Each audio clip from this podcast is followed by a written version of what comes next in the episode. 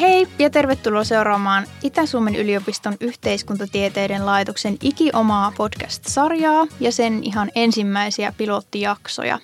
Tässä podcastissa me tutustutaan meidän laitoksen opetus- ja tutkimushenkilökunnan osaamisalueisiin ja ääneen pääsee myös meidän ikiomat opiskelijat, jotka esittää heitä inspiroivista aiheista aivonystyröitä hiveleviä kysymyksiä.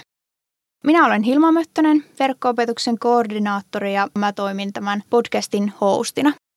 Tänään me ollaan Kuopion kampuksella ja meillä on aiheena kestävän kehityksen teemoihin liittyen kestävyysmurros kansalaisen näkökulmasta. Keskustelemassa meillä on täällä kestävän hyvinvoinnin asiantuntija professori Arto Solonen. Tervetuloa. Kiitos, kiitos. Ja yhteiskuntatieteiden maisterivaiheen opiskelija Markku Kinnunen. Tervetuloa. Kiitos. Joo, olkaa hyvät. Olen käsittänyt, että tutkimusalallasi kestävyysmurros on yksi keskeisimpiä teemoja. Kerrotko hieman, mitä tämä kestävyysmurros oikein tarkoittaa ja kuinka se vaikuttaa meihin kaikkiin? Juu, se on aika iso, ihan sellainen fundamentaali murros yhteiskunnassa ja kansalaisten elämässä ja jokaisessa instituutiossa. Se johtuu yksinkertaisesti siitä, että ne hyvinvoinnin tavoittelun tavat, joilla tähän päivään on tultu, ei enää kestä kriittistä tarkastelua pidemmällä aikavälillä. Eli jos me katsotaan nyt vaikka sata vuotta eteenpäin, niin näyttää siltä, että jos me jatketaan samaan tyyliin, niin huonosti käy. Ja siksi tässä nyt tarvitaan jonkinlaista käännettä. Käännettä sellaista tulevaisuutta päin, joka on houkuttelevan hyvä ja sillä tapaa uljas, että sitä kohti on hyvä lähteä liikkeelle. Siitä on kyse kestävyysmurroksessa. Eli käytännössä tarve johtuu siitä, että tällä planeetallahan ilmastonmuutoksia aina ollut, mutta tämä nykyinen poikkeaa aikaisemmista. Pääasiallinen aiheuttaja on ihminen. Ihminen voi siis sen korjata, jos haluaa. Tällä planeetalla on aina ollut lajikatoja, näitä tällaisia luonnon monimuotoisuuden köyhtymisaaltoja, sukupuuttoaaltoja, mutta tämä nykyinen johtuu ihmisestä. Näin ei ole koskaan aikaisemmin ollut. Eli kuka se voi korjata? No ihminen. Tai sitten voidaan totea, että ei pysty. No, kukaan muukaan ei pysty. Eli tässä ollaan aika, aika ison asian äärellä. Ja kaikki siis johtuu siitä, että hyvinvoinnin tavoittelun tavoista on tullut sellaiset, että planeetta ei tahdo enää riittää meille. Pitäisi kääntyä toisenlaiseen hyvinvoinnin tavoittelun suuntaan. Erilaisten hyvinvointia mittaavien mittareiden mukaan hyvinvointi näyttää samaan aikaan kohenevan ja huononevan. Mistä tämä voi johtua ja kuinka kaikki hyvinvointiin vaikuttavat tekijät saadaan kehittymään myönteisiin suuntiin? No siinäpä kysymys. Eli mehän kuulutaan tämän planeetan vauraimpaan viidennekseen.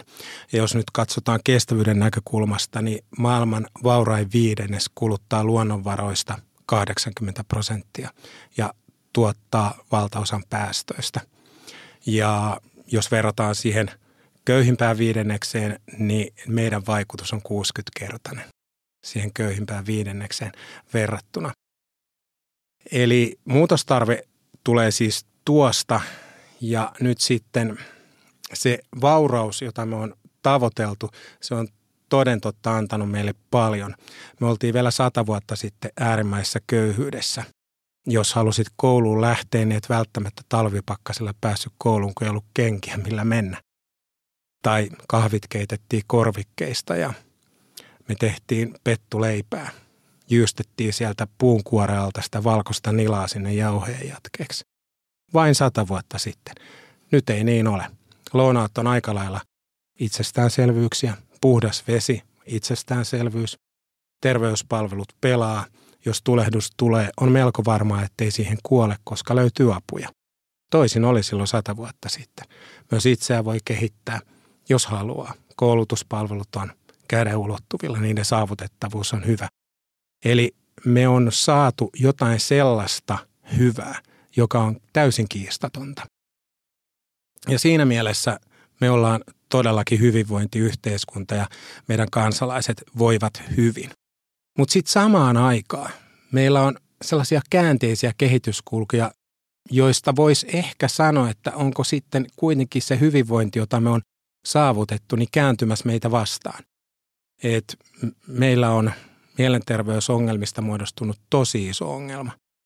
Ja alle kolmekymppisten työkyvyttömyyseläkkeet on lisääntyneet räjähdysmäisesti sellaisella 30 prosentilla kuluneen kymmenen vuoden aikana.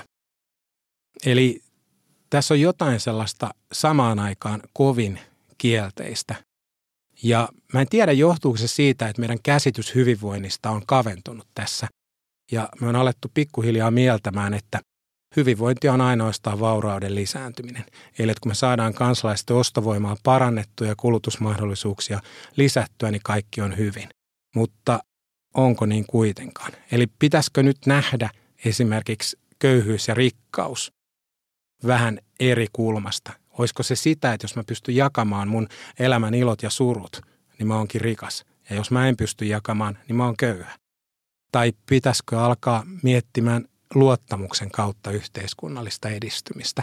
Että jos me luotetaan vähän enemmän toisiimme kuin viime vuonna, niin olisiko siinä sellainen mitta, joka osoittaisi, että oikeasti päästy eteenpäin. Tai jos me oltaisiin vähän tyytyväisempiä elämäämme. Eli jos me kiinnittäisiin huomiota pikkasen enemmän siihen, mitä meillä jo on, eikä siihen, mitä puuttuu, niin olisiko se hyvä? Tai että jos me koettaisiin itsemme arvokkaammaksi kuin aikaisemmin. Me koettaisiin, että me eletään merkityksellisesti rikkaampaa elämää kuin aikaisemmin. Olisiko siinä sellainen eteenpäin menemisen edistymisen mitta? Ja nämä on nyt niitä isoja kysymyksiä, jotka on nousussa. Ja näiden suhteen me ei välttämättä olla menty eteenpäin, vaikka me on sitten kuitenkin siinä elintasossa päästy eteenpäin. Että se hyvinvoinnin monikulmaisuus on se haaste. Todellakin me pystytään sanomaan, että monissa asioissa on päästy eteenpäin ja samaan aikaan, että monissa asioissa me on ehkä jopa menty vähän taaksepäin. Ja nyt jos katsotaan sitten kestävyyden näkökulmista, niin siltä näyttää, että meillä on isoja haasteita lähivuosikymmeninä. Eli hyvinvointi ei voi enää rakentua tulevaisuudessa niin, kuin se on rakentunut tähän mennessä. Eli sellainen kestävän hyvinvoinnin näkymä on ihan välttämättömyys. Ja käytännössä se siis tarkoittaisi, että me rakennettaisiin hyvinvointi enemmän sellaisen laadullisen kautta, sellaisen hyvän kautta, joka on aineetonta, koska aineetontahan voi ihan rauhassa lisätä, eikä se ole keltään pois. Ja sitä paitsi aineeton kun se ei perustu rahaan, niin se on jokaisen ulottuvilla, se on jokaisen saavutettavissa. Eli se ei tee eroa kansalaisen sosioekonomisen taustan kanssa.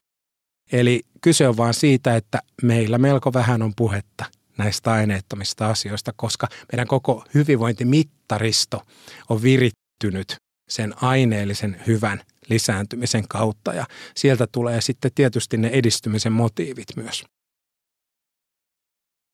kiehtovia näkökulmia.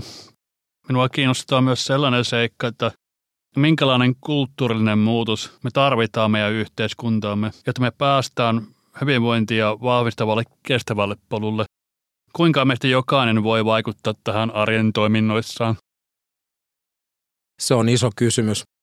Ehkä esimerkin tarjoaa äh, syksyn 2022 energian säästäminen – syyskuussa 2022 me suomalaiset säästettiin energiaa 13,5 prosenttia verrattuna edelliseen vuoteen, edellisen vuoden syyskuuhun. 13,5 prosenttia on ehkä noin yhden ydinvoimalan tuotannon verran. Tuosta noin vaan. Ja luulen, että siinä ei vielä oikeasti tingitty mistään vaan otettiin sellaista ylikulutusta pois. Vähän rationalisoitiin sitä sähkön käyttöä. Ja ihmiset sanoo, että itse asiassa se tuntuu hirveän hyvältä, kun pystyy jotain tekemään. Eli pystyy vaikuttamaan yhteisiin asioihin. Ja tämä on nyt ehkä sellainen iso näkymä, että jos me pystyttäisiin tällä tapaa systeemisesti ratkomaan ongelmia, että me huomattaisiin, että eihän se nyt kokonaisratkaisu, että yksi kotitalous jotain tekee tai siellä oleva yksi asukas jotain tekee. Mutta kun niistä yksittäisistä teoista kasvaa iso puro, tai iso joki suorastaan, niin se onkin jo jotain, joka on aika näyttävää, voimakasta ja vahvaa. Ja siihen suuntaan kyllä toivoisi jotenkin maailman käsityksen muodostuvan, että me päästäisiin sellaista atomistisesta yksityiskohtiin keskittyvästä ajattelusta enemmän sellaiseen asioiden ja ilmiöiden yhteyksiä tunnistavaan ajatteluun, jossa asioiden ja ilmiöiden välinen vuorovaikutus on se meidän huomion kohde. Ja silloin me huomattaisiin se, että me ollaan monessa mukana. Mehän liitytään arjessa vaikka mihin. Ja jos me kerran kiinnitytään arjessa moneen, niin mehän voidaan moneen vaikuttaa. Ei ne vaikutukset ole sellaisia, mitkä kääntää planeetan saman tien toiseen asentoon, mutta yhteisvoima, jos me kaikki vaikutetaan samaan suuntaan, on se, mikä saa aikaan ihan hirmuisen hienoja ja isoja asioita. Kuinka me opitaan tunnistamaan sellaisia tekijöitä, joilla on hyvän elämän kannalta merkitystä, ja kuinka me voidaan luoda sellaista kulttuuria, joka osaa antaa juuri näille asioille ensisijaisen arvostuksen. Eli kuinka aineettomien tekijöiden vaikutusta hyvinvointiin voidaan mitata sillä tavalla, että poliittiset päättäjät osaa huomioida niitä. Erittäin hyvä kysymys. Varmaan se edellyttää sellaista pysähtymistä ja elämän inventaariota, sen kysymistä, mikä mun elämästä tekee elämisen arvosta. Eli mitä oikeasti tarvitaan lisää ja mitä oikeasti tarvitaankin vähemmän kuin mitä meillä nyt on. Ja tämän inventaarion tuloksena voi olla esimerkiksi se, minkä suomalaiset lausui ääneen elinkeinoelämän valtuuskunnan tutkimuksessa, että kuluttaminen voisi vähentyä ihan pitkällä aikavälillä. Eli koronapandemia pysäytti suomalaiset sillä tapaa, että he alkoivat ehkä ajattelemaan eri suunnista hyvinvointia, ei pelkästään sen sellaisen aineellisen lisäämisen kautta. Mutta jonkinlaista pysähtymistä se ehkä edellyttää ja sen sellaisen niin kuin tavanomaisuuden haastamista ja sitä kautta niin kuin sellaisten uusien hyvinvointinäkymien avaamista. Ja se, miten niin kuin lähtisi eurottamaan asioita uusilla tavoilla, niin voisi olla lähtökohta sille, kuinka me päästäisiin avartamaan hyvinvointikäsityksiä. Ja jos nyt vaikka kysyisi, että kuinka paljon sen elämän tyytyväisyyden arvo on ja pyrkisi sen eurottamaan itselleen, niin se ehkä havahduttaisi. Tai että jos elämän iloa saisi lisää seuraavan vuoden aikana, niin olisiko se hyvä juttu? tai jos se vähenisi, kuinka huono juttu se olisi. Ja mikä vaikka elämän ilon euromääräinen hinta on, että jos olisi mahdollista myydä se pois, niin mistä hinnasta sen myisit pois, ettei enää loppuelämän aikana olisi iloa elämässä lainkaan. Että olisiko se tuhat euroa vai 20 000 euroa vai millainen hintalappu siihen laitettaisiin.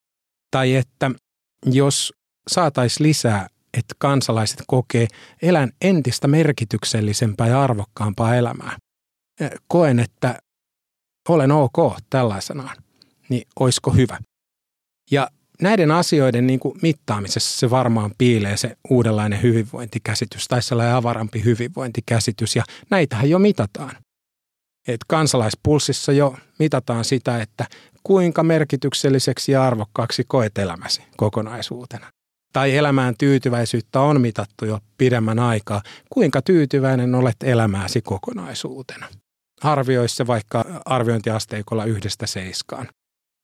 Eli tämän tyyppisten asioiden tuominen päätöksenteon tueksi olisi varmaan se, mitä nyt tarvittaisiin. Että me päästäisiin niin kuin näkemään hyvinvointi avarammin kuin tähän asti. Mutta kyllä se täytyy mittaamaan pystyä. Eli meillä on niin Excel-tyyppisesti ohjautuva yhteiskunta, että jos me ei pystytä suureiksi muuttamaan asioita, niin kyllä se on ehkä höttöstä. Mutta sitten toisaalta, jos nyt lähdetään sitä höttöisyyden maksimia hakemaan, niin ehkä voisi kuitenkin sanoa, että mitäs jos me saataisiin rakkautta vähän lisää maailmaan, olisiko hyvä? Tai jos suomalaiseen yhteiskuntaan saataisiin sellaista rakkaudellista välittämistä lisää, olisiko hyvä asia? Mutta sitten se kääntöpuoli on se, että miten sä mittaroit jotain rakkauden lisääntymistä tai vähentymistä, että Loppujen lopuksi niin meneekö se nyt sitten niin, että meidän pitäisi alkaa ottamaan puheeksi asioita, joita me halutaan lisää. Ja rohkeasti keskustella siitä, mikä tekee elämästä elämisen arvosta. Että onko meidän keskustelut vähän turhan pieniä? Onko ne niin kuin sellaisia, jotka pitäytyy johonkin tavanomaisuuteen ja vanhaan ja ei houkuttele ihmisen koko potentiaalia esiin.